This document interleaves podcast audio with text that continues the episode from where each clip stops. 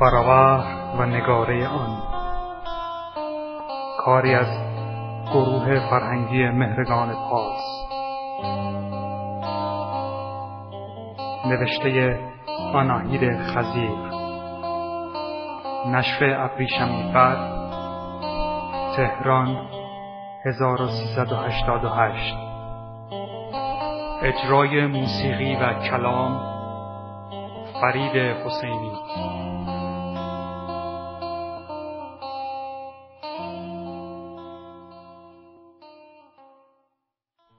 نخست توضیح پاره از واجه های متن.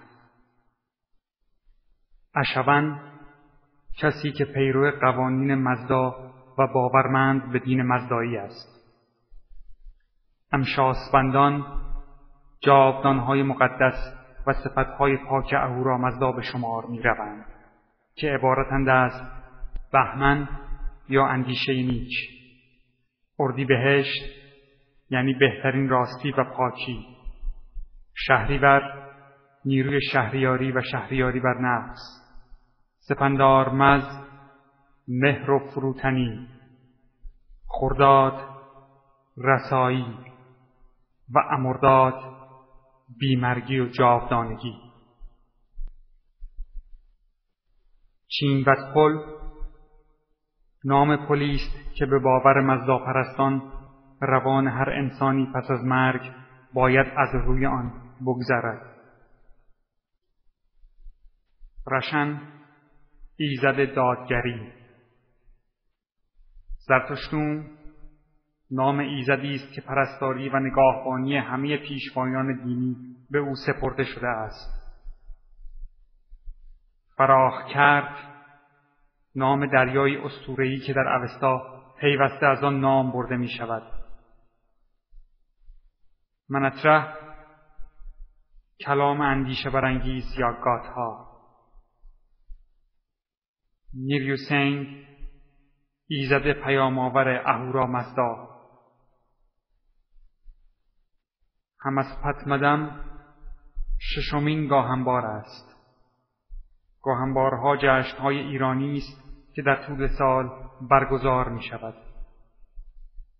گشتها بخشی از اوستا که در ستایش ایزدان است.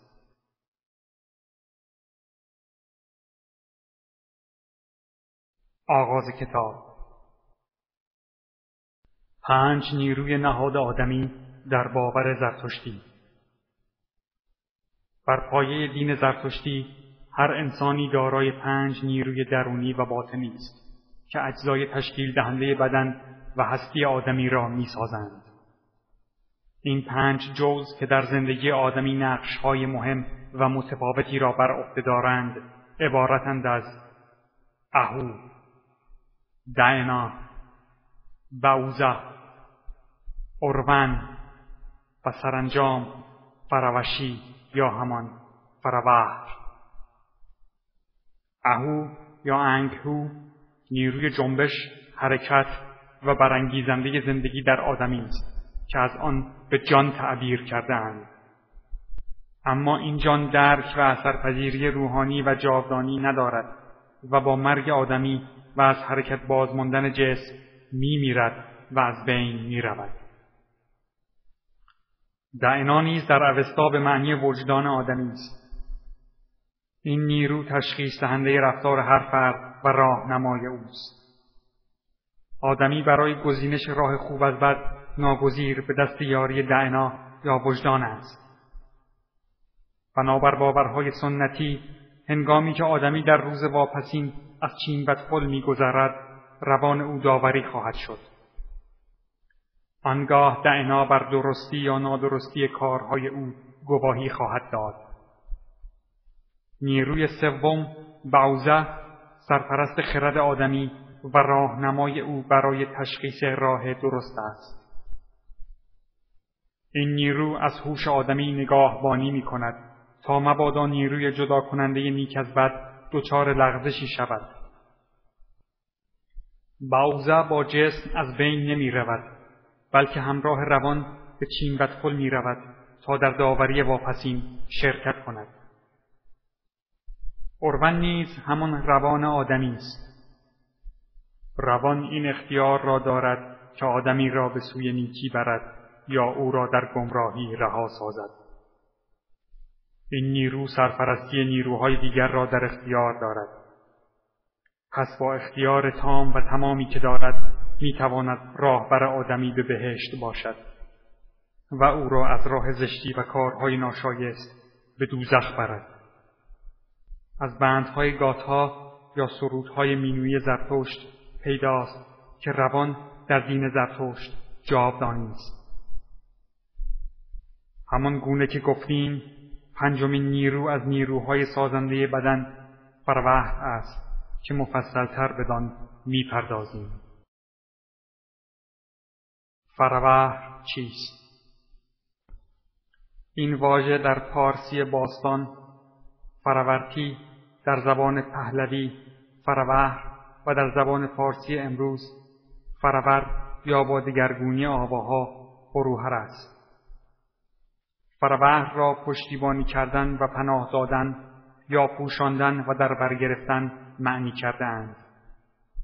مهرداد بهار در کتاب پژوهشی در اساطیر ایران درباره ریشه یابی این واژه می نویسد این واژه ظاهرا از صورت فرضی واژه آمده است که به معنای دفاع و ایستادگی است و با واژه ایرانی میانه و نوع گرد به معنای دلیر و قهرمان خیشاوند است. علت این نامگذاری را باید در وظایف دفاع عمومی بر ضد اهریمن و اعمال دلاورانه فروشی ها در دفاع از خیشان و نزدیکان دانست. به هر روی فروهر عبارت است از آن ذره مینوی وجود آدمی یا روان برتر هر فرد که پس از مرگ به صورت فعال باقی میماند. و نگران زندگی بازماندگان است و یاری دهنده نیکان پارسایان و کیفر دهنده زشت کرداران است.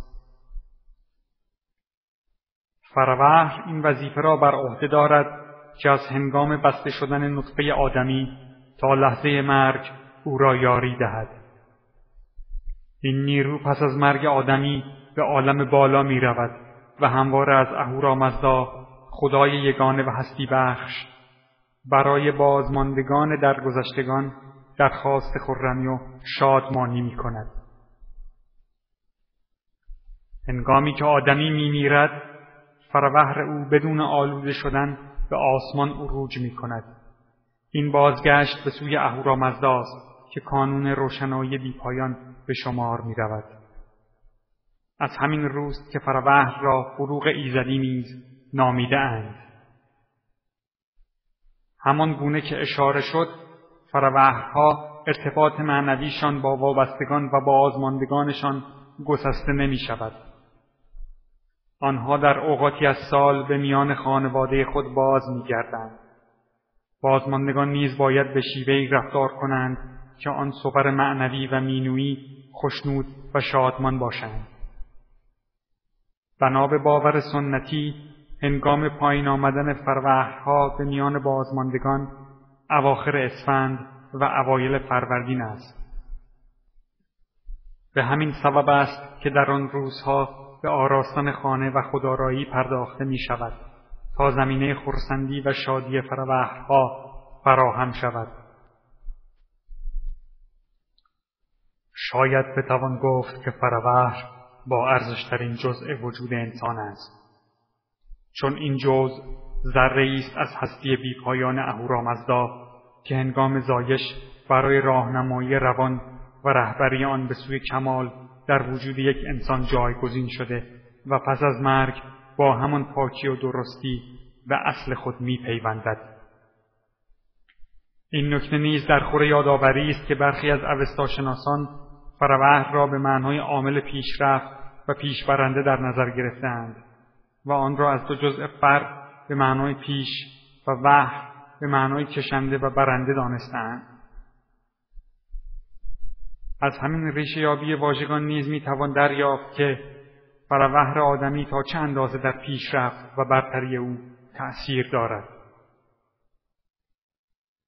بر پایه آموزش های اوستا فروه نوری از نورهای الهی یا روشنایی از فروغ بیکران خداوند است که در بدن هر فرد از هنگام تولد به امانت گذاشته می شود تا راهنمای روان آدمی به سوی اهورامزدا باشد.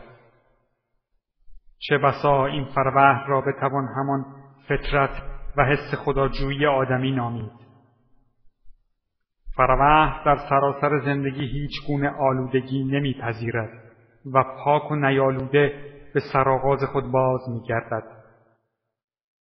فروه گوهری است که روان را از گرایش به کژی و کاستی و دروغ باز میدارد.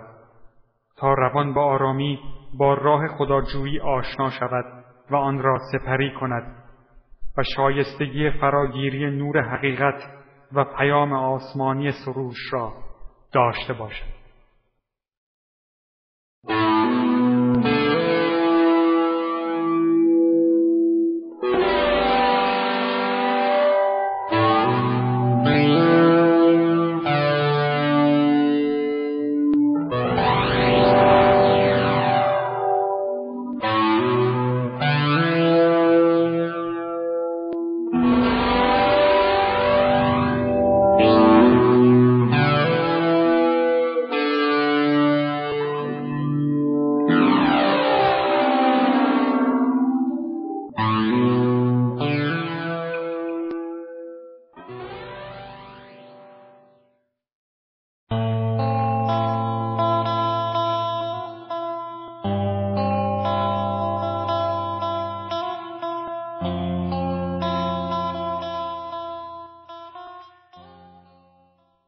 اشاره به فروهها در اوستا. باید اشاره کرد که در گاتها یا سرودهای مینوی زرتشت به فروهها اشاره نشده است و زرتشت پیامبر در ساختار جهانبینی و فرجام شناسی خود از آن یاد نکرده است. در این باره که چرا در گاتها نامی از فروه نیامده نظریه هایی گفته شده است. از جملان که چون پیش از زرتشت فروشی با آین نیاکان و اجداد پرستی آمیخته شده بود و زرتشت نمی‌خواست در دین یکتاپرست او خدشهای وارد شود آن را به کلی نادیده گرفت و به بوته فراموشی سپرد. پس از زرتشت مغان فروشی یا فروه را به چهره دیگر به معنای پرتوی از هستی اهورامزدا در اوستا گنجاندند. اما در فروردین یشت یکی از یشتهای اوستا اهورامزدا با زرتشت سخن می‌گوید. و از فروهها یاد می کند. در این یشت آمده است اهورامزدا به سپیتمان زرتشت گفت ای سپتمان اینک به راستی تو را از زور و نیرو و فر و یاری و پشتیبانی فروشی های توانای پیروزمند اشونان می آگاهانم که چگونه فروشی های توانای اشونان مرا به یاری آمدند و چسان مرا یاوری رساندند. ای زرتشت از فر و فروغ فروشی هاست که من آسمان را در بالا دارم تا از فراز فروغ بیفشاند و از فر و فروغ آنان است که من آناهیتا را که در همه جا دامان گسترده درمان بخش دیو ستیز و اهورایی چیش است نگاه می‌دارم. از فر و فروغ آنان است که من زمین فراخ اهور آفریده را نگاه می‌دارم. این زمین بلند پهناور را که در برگیرنده بسی چیزهای زیباست که در برگیرنده سراسر جهان استومند یا مادی چه جاندار و چه بیجان. و کوههای بلند دارای چراگاه های بسیار و آب فراوان است. ای زرتشت از فر و فروغ فروشی هاست که من فرزندان هستی یافته را در زهدان مادران نگاه می‌دارم تا نمیرند. و پیش از زایش استخوانها و موها و گوشت و اندرونه و پاها و اندامهای نرینگی یا مادینگی آنان را به هم پیوند می‌دهم اگر فروشی های توانای اشونان مرا یاری نمی کردند هر آینه بهترین گونه های جانوران و مردمان مرا بر جای نمی ماندند. دروج یا همون دروغ نیرو می گرفت و فرمان روایی می کرد و جهان استومند از آن دروج می شد. از فر و فروغ آنان است که آبها از سرچشمه های همیشه جوشان روانند. از فر و فروغ آنان است که گیاهان از ریشه های نخشکیدنی بر زمین رویانند. از فر و فروغ آنان است که بادهای پراکنده ابرها از خواستگاه های همیشگی وزانند. فروشی های نیک توانای پاک اشونان را می ستایم و می سرایم و به یاری همی خوانم. ما فروشی های وابسته به خانمان و روستا و شهر و کشور و زرتشتوم را می ستاییم. فروشی های اشونانی را که بودند و هستند و خواهند بود می ستاییم. آنانند که یاری خواهان را پیروزی بخشند که نیازمندان را رستگاری دهند که رنجوران را تندرستی ارزانی دارند که اشون را فر نیک بخشند.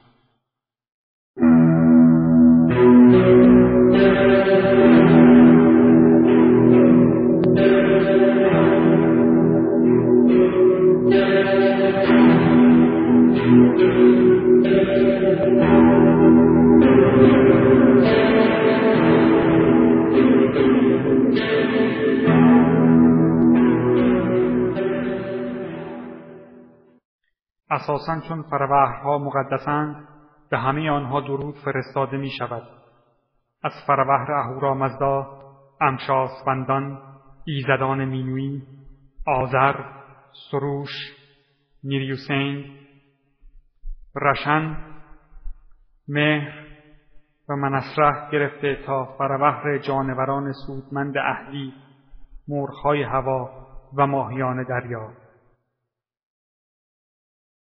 از فروهرهای نخستین پیشوایان دین نخستین رزمیان نخستین کشاورزان خانواده قبیله ده ناحیه و کشورهای آریایی و غیر آریایی نسبت به هر یک ستایش و بزرگ داشت می شود.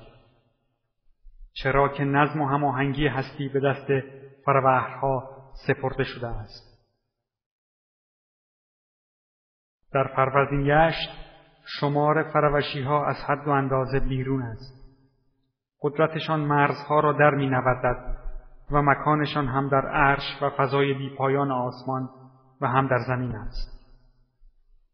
نیرومندی و گستره کارشان در آفرینش و در نظم جهانی و کیهانی جاری است.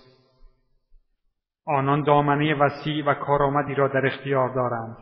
به هر روی در تمام قسمتهایی از اوستا که مربوط به فروهر است چون فروردین گشت یسنا هات بیست سوم و هات بیست ششم فروهرها ستوده می شوند. باورهای استورهی درباره فروهرها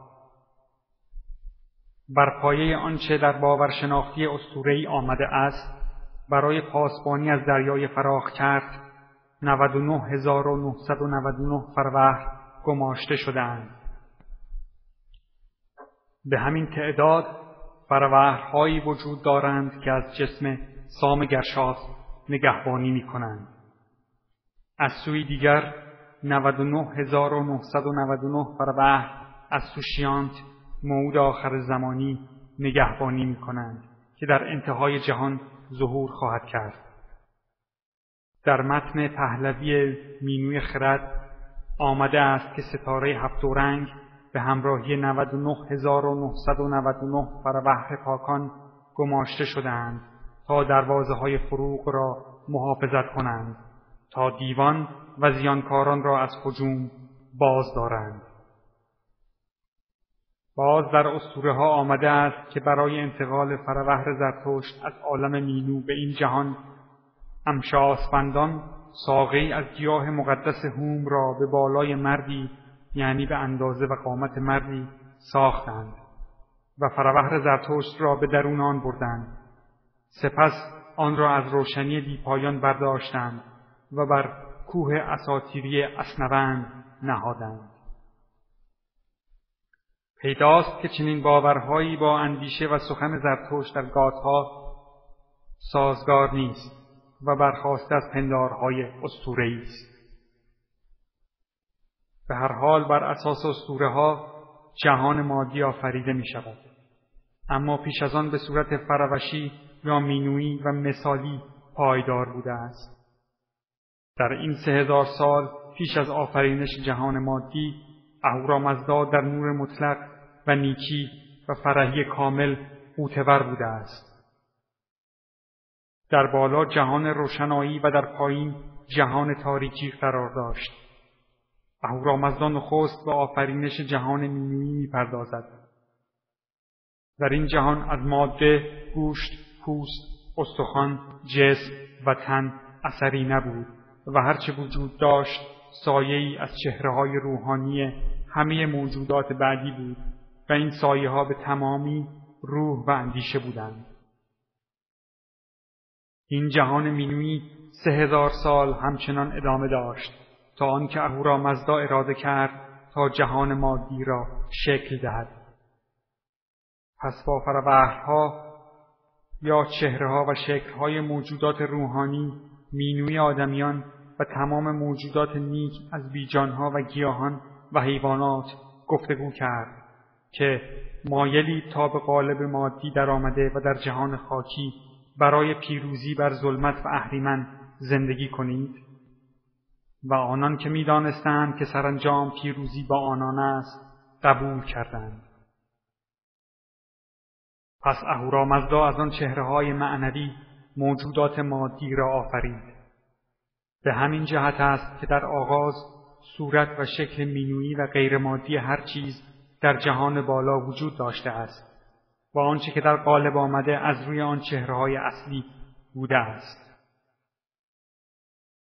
به هر حال در آن سه هزار سال جهان مینویی تنها فروهر آدمیان موجود نبود بلکه تمام اشیا از بیجانها، حیوانات، گیاهان و حتی امشاسفندان و خود اهورامزدا دارای فروهر بودند. به این معنا که چهره های بیغالب و مینویشان در آغاز وجود داشت. در حات بیست و ششم یسنا درباره فروشی اهورامزدا آمده است. اینک در میان همه این فروشی های نخستین فروشی اهورامزدا را می ستاییم که مهترین و بهترین و زیباترین و استوارترین و خردمندترین و برزمندترین و سپندترین است. فروهرهای دیگر که جز وجود ازلی اهورامزدا چیز دیگری نیستند اجزایی از آن بهترین فروهری هستند که اهورامزداست مطابق چنین فلسفه‌ای هر کسی در وجود خود جزئی از فروهر برتر کیهانی یا خدایی را دارد که باید با پارسایی و زندگانی خوش و درست مادی و با نیکی و ایمان آن را بدون آلودگی به ها حفظ کند تا به هنگام سرآمدن زندگی مادی به سرآغاز کل فروهرها بپیوندد در اینجا به گونه بسیار گذرا اشاره می شود که به گمان بسیار افلاتون فیلسوف نامدار یونانی نظریه مسل خود را تحت تاثیر فلسفه فروهر زرتشتی ارائه داده است. می‌دانیم که افلاتون زرتشت را میشناخت و از آین او آگاهی داشت. افلاتون نیز می گفت هر یک از اجسام مادی را صورتی معنوی و ذهنی موجود است و این تنها مربوط به انسان نیست بلکه همه موجودات با جان و بیجان دارای این صورت معنوی بودند پس صورت معنوی را مجرد که روح باشد در جسم داخل می شود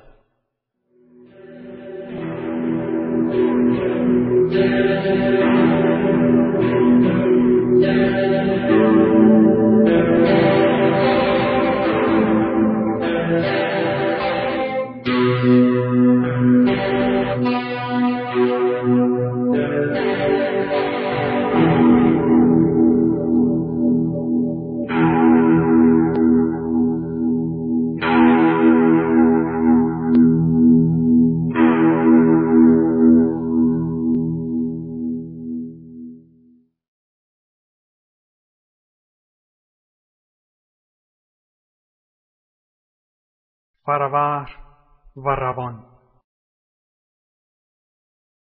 در حات بیست و ششم بند یازده یسنا می‌خوانیم همه فروشی های اشونان را می ستاییم.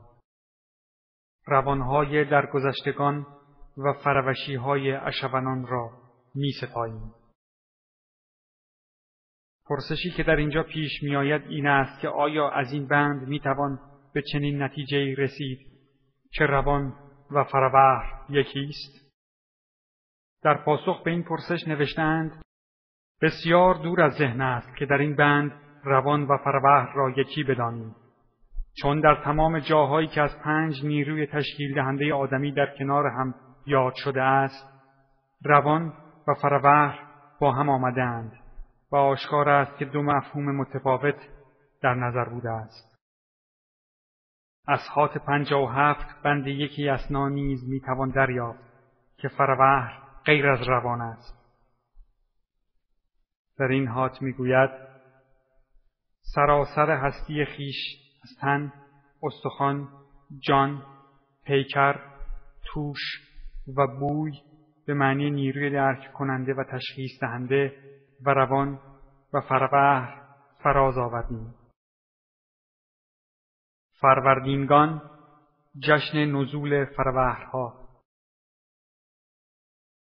نخستین جشن ماهانه در سال جشن فروردینگان نامیده می شود که در روز فروردین از ماه فروردین بر پایه گاه شماری زرتشتی برگزار می شود. این جشن به یاد فروهر پاکان برگزار و گرامی داشته می شود. این جشن در نوزدهم فروردین به مناسبت هم نام بودن روز و ماه برگزار می گردد. زرتشتیان در چنین روزی به زیارت آرامگاه درگذشتگان خود می روند و طی مراسمی از آنان یاد می کنند.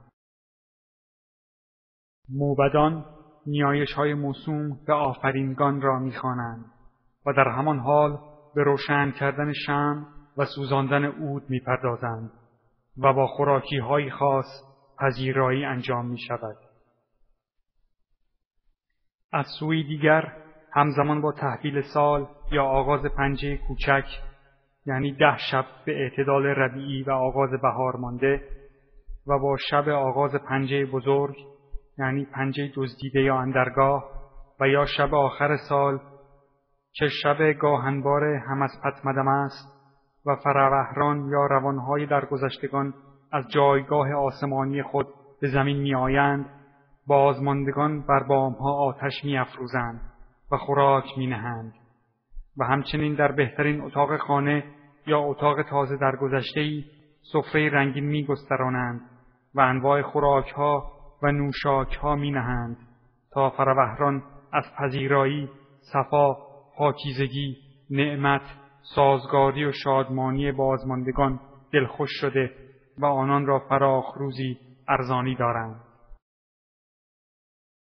استاد پور داوود می نویسد هنوز هم در ایران در اوقات نوروز خانه می آرایند. همه جا را پاک می کنند. رخت نو می پوشند. بوی خوش بخور می دهند. گل و شیرینی و شربت می نهند و دعا می کنند و نماز می گذارند. در خانچهی هفت چیز که اسمشان با حروف سین شروع شده باشد مثل سین، سیب و سنجد و غیره می‌گذارند. این عدد هفت که از زمان قدیم مقدس بوده اشاره به هفت امشاسپند و یا بزرگترین فرشتگان مزدایسنا دارد.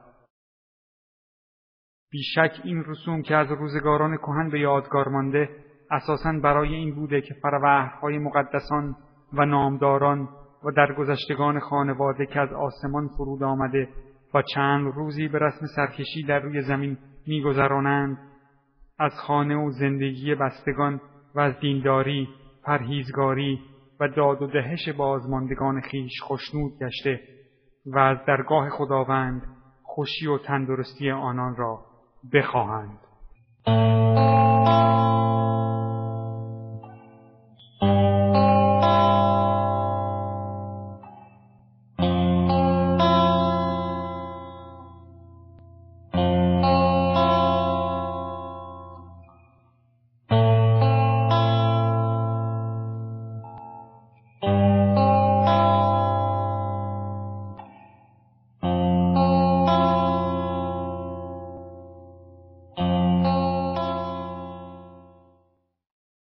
نگاره فروهر از دیرباز در کتیبه ها و کندکاری ها نقشی وجود داشته و تا به امروز باقی مانده است که نماد و نشانه ای از فروهر است.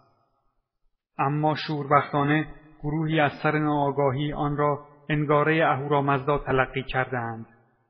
در حالی که در باور ایرانی و در دین زرتشتی هرگز اهورامزدا خدای هستی بخش یگانه صورت خارجی و جسمانی ندارد و انتصاب این نقش و نگار به او درست نیست. امروزه این نگاره بین زرتشتیان نمایانگر شکل فروهر است و به عنوان نشانواره دین زرتشتی به کار می رود. این نگاره پیشینه چندین هزار ساله داشته و شبیه آن در جاهای دیگر و نزد قومهای دیگر نیز دیده شده است. شکل کنونی این نگاره در سنگ نوشته های هخامنشی و بر فراز سر پادشاهان دیده می شود. در آن هنگام نخست به گونه شاهینی بود که بدنی از انسان هخامنشی داشت. پس از آن بال و دم و دیگر بخش های این پرنده نیز بر پایه باورهای زرتشتیان تکمیل و مهر رسمی داریوش و دیگر پادشاهان هخامنشی گردید.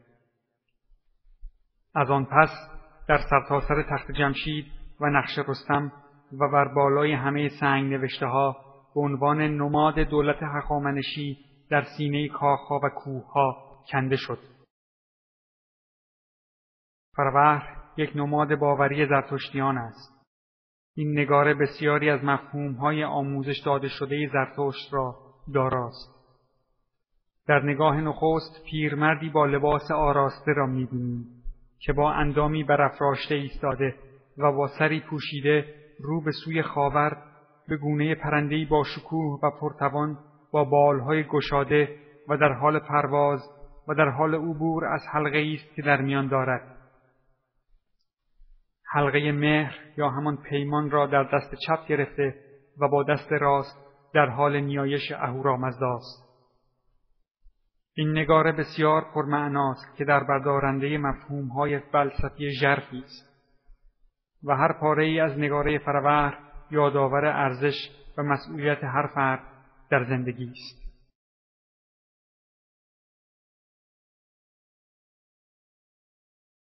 معنای اجزای نگاره فروهر هر جز و بخشی از این نگاره دارای مفهوم خاصی است. این مفاهیم عبارتند از سر اشاره شد که فروهر نیرویی است که سبب راهنمایی ما می شود. از این روز سر فروهر به صورت مرد سال خورده نشان داده شده است تا با دیدن این سر به یاد آوریم که فروهر مانند بزرگان و افراد کهنسال ما را راهنمایی می کند. از سوی این پیر سال خورده نشان دهنده دانش و تجربه فراوان است که از کمال معرفت و رسایی برخوردار است. دست. دستهای فروهر به سوی بالاست. بدان سبب تا همواره توجه آدمی معطوف و اهورامزدا باشد.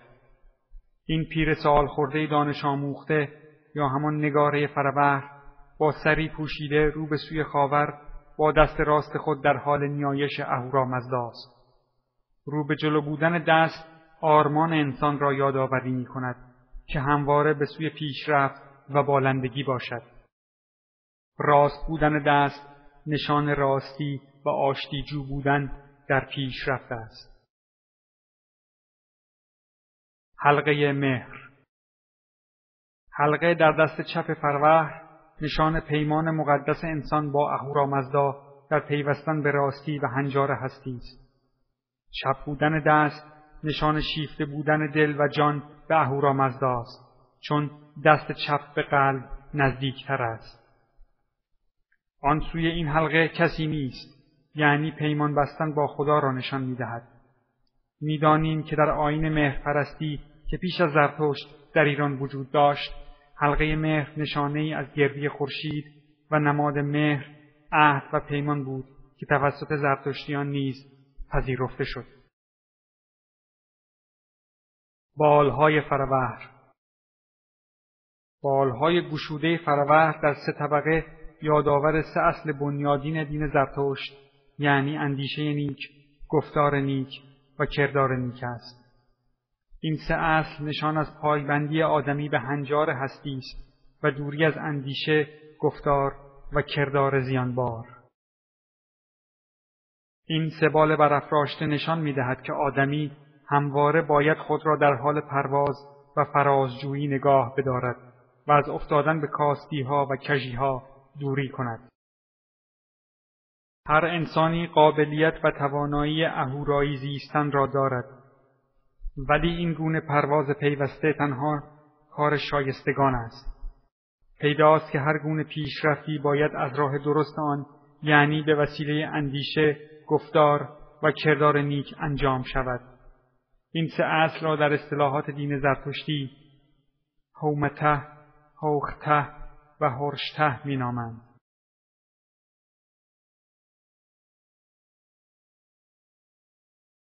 دایره میان نگاره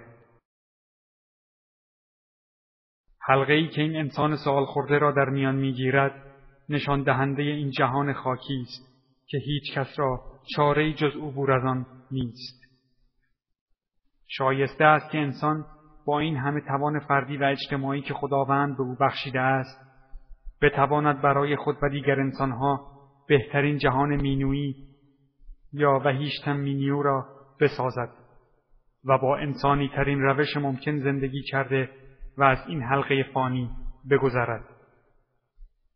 به سخن دیگر منظور از مشخص کردن این دایره در میان فروهر نشان دادن روزگار بیپایان است.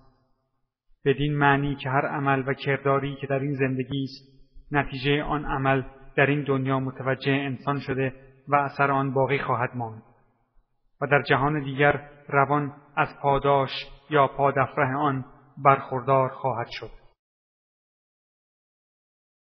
دامن دامن فروهر از سه قسمت به وجود آمده که نشانه ای از اندیشه، گفتار و کردار بد است که به ترتیب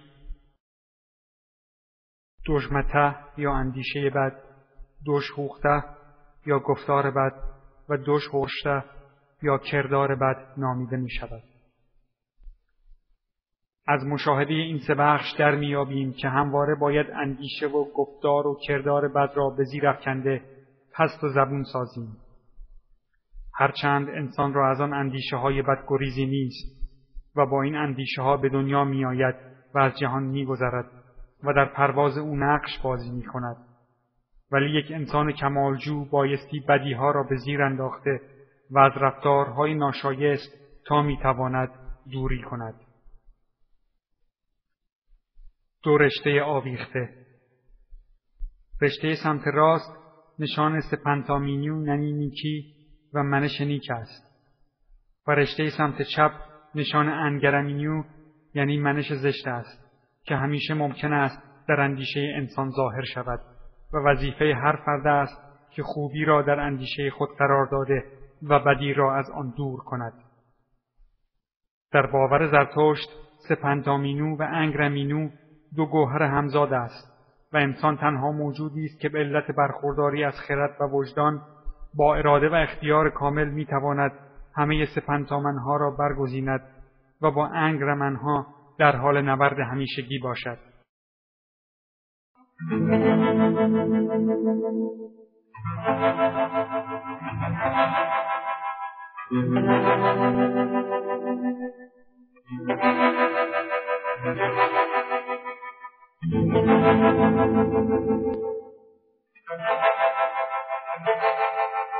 ریشه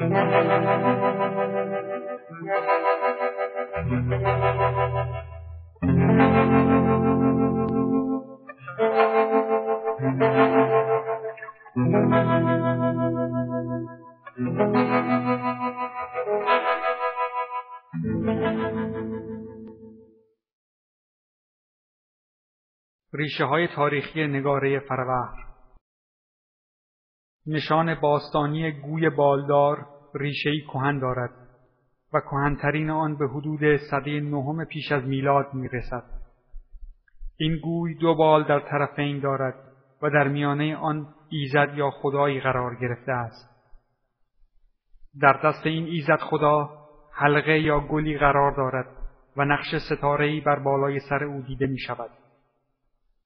از این نشانه در نیمه غربی ایران به فراوانی یافت می گردد و همان است که بعدها پیکره نهایی خود را به صورت نگاره فروهر می یابد و هر جز آن به معنای ویژه‌ای که متناسب با پایه های دین زرتشتی است پیدا می کند. گوی میانی این پیکره در کتیبه های باستانی الهام گرفته از خورشید است.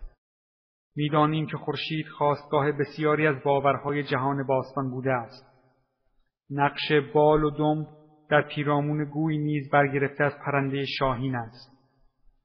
نقش این پرنده در آثار هنری خاور میانه به فراوانی دیده می شود. درفش پادشاهان هخامنشی نیز شاهینی زرین بوده است. مردم باستان میان خورشید و شاهین همسانی هایی می دیدن و آن دو را مکمل هم می دانستند. از یک سو خورشید هنگام طلوع همانند شاهینی بالگشوده پدیدار می شود و از سوی دیگر شاهین نیز پرندهی بلند پرواز است که بیش از هر پرنده دیگری به خورشید نزدیک است. نگاره ایزد خدا نیز در آثار باستانی و به ویژه در میان آشوریان به کار رفته است. در این نگاره مردی نشان داده شده است که تاجی بر سر دارد و یک دست خود را به نشانه آشتی بالا آورده است و در دستی دیگر حلقه‌ای یا گلی قرار گرفته است. میان این نگاره و ستاره مشتری پیوندهایی یافتند که ریشه در باورهای باستانی دارد. مردمان باستان سیاره مشتری را تجلیگاه و نماد کیهانی خداوند می‌دانستند. گاه نیز در کنار این نگاره ستاره هشت پر دیده می شود که نشان از ایزدبانو آناهیتا یا آناهید است. این نگاره در زمان هخامنشیان ترکیب نهایی خود را در میان ایرانیان به دست آورد. برجسته ترین نمونه آن نیز در کتیبه بیستون داریوش هخامنشی دیده می شود. نمونه های دیگر آن نیز در تخت جمشید بارها به کار رفته است. گویا آخرین نمونه آن در آرامگاه صخره‌ای داریوش سوم در نزدیکی تخت جمشید دیده می شود و پس از آن این نشان و نماد دیرینه به دست فراموشی سپرده می شود. اما پیش از هخامنشیان در زمان مادها نیز چنین نشانی وجود داشته است. با این تفاوت که آنچه در قبر صخره‌ای نزدیک صحنه بین کرمانشاه و همدان یافتهاند و بر فراز ساختمانی پیچ در پیش دیده می شود تنها صفحه بالدار خورشید است که آن را نشانه ایزد روشنایی دانستهاند این نشان مادی هیکل انسانی ندارد و تنها دو بال گشوده با حلقهای در میان است و در پایین آن دامنی همانند نگاره فروهر دارد که از سه پاره تشکیل شده است در دو سوی دامن دو رشته آویخته یکی در سمت راست و دیگری در سمت چپ کندکاری شده است. اخیرا در کابوش های غرب لرستان در میان اشیاء گوناگون انگشتری منحصر به فرد به دست آمد که متعلق به دوره مات هاست. این انگشتر را در جهان بی نظیر دانستند. ویژگی یگانه انگشتری به دست آمده که قطری به اندازه دو نیم سانتیمتر دارد تصویر فروهر آن است. این نشان فرور به جای نگین بر روی انگشتری کنده شده است. جنس آن مفرقی است و به شیوه یک پارچه غالب ریزی شده.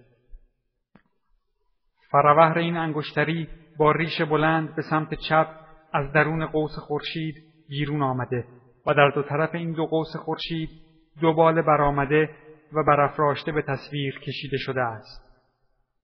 پاهای این فروهر به حالت حرکت دیده می شود. پایان کتاب